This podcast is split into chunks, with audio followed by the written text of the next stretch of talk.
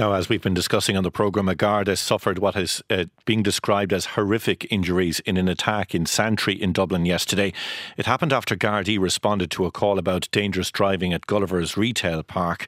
The injured Garda appears to have been bitten in the attack and sustained serious injuries to his hand and fingers. A man in his 30s is to appear in court tomorrow to be charged in connection with the incident. Uh, Damien McCarthy is with the Garda Representative Association and joins me now in studio.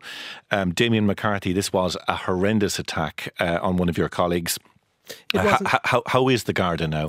Uh, the guard uh, was rushed to a Dublin hospital and uh, is receiving treatment. As you can imagine, uh, part of his finger has been ripped off. It's a very horrific uh, injury, but um, at the moment we will have a, a, further update in relation to his condition. It is quite serious, and when he gets consultant care tomorrow morning, we'll have a further update on how that injury is um, um, taking an effect on his life at this very difficult time, shall we say. And what effect has this had on other members of the force? It is the latest in a pattern of increasing attacks on members of the force. It is, and and the facts are undisputed.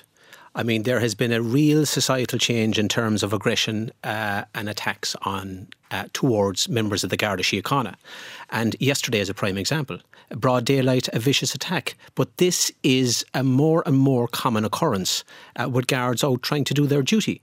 Uh, and even last year alone, we had over 260 serious assaults on members of the Garda Síochána. And when I say serious assaults, guards requiring hospital admission immediately, broken bones, dislocated shoulders, and open wounds requiring surgery.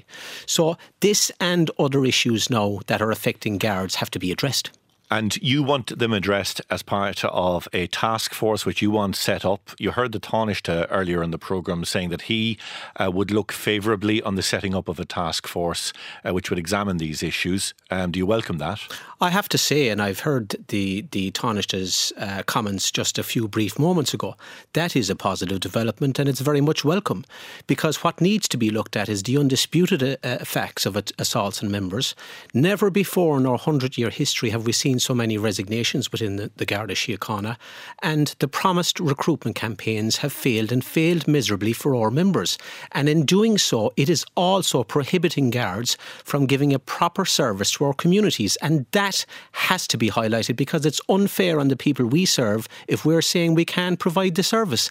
And we need the task force in place to look at all of these issues. And again, even the massive changes that have been implemented, they don't seem to be working and providing an adequate service service. And this is why we want the task force set up immediately. Mm, you're saying that there's an issue with manpower. The government is promising an extra uh, thousand Gardaí uh, this year. Is that going to be enough?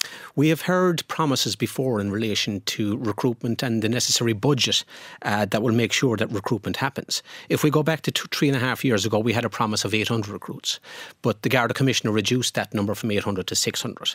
Again, we didn't get the promise fulfilled. We had a promise of 1,000 Gardaí last year and only 24 recruits uh, graduated from the college just two weeks ago. So we have had promise after promise. I know of one case where a, a successful applicant as a Garda trainee completed his interview last August and is still waiting for a start date in Templemore. These are the types of issues that we want the task force set up immediately to look at when people hear about the type of attack uh, which happened yesterday in Santry, why would anybody want to join uh, the An Garda Síochána when they hear about attacks like that?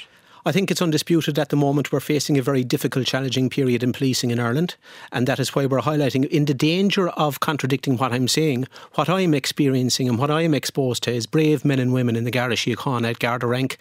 What, what doesn't surprise me is that we always seem to get the job done with limited resources. So what I would say to people, if they are considering a career in the Garda Síochána, if you want to work with brave men and women who face down danger day in, day out, and serve their communities without fear or favour, malice or ill will, If you want to be part of that team with those public servants and make a positive contribution to society, come join An Garda Síochána. Damien McCarthy from the Garda Representative Association, thank you very much indeed for coming to talk to us today.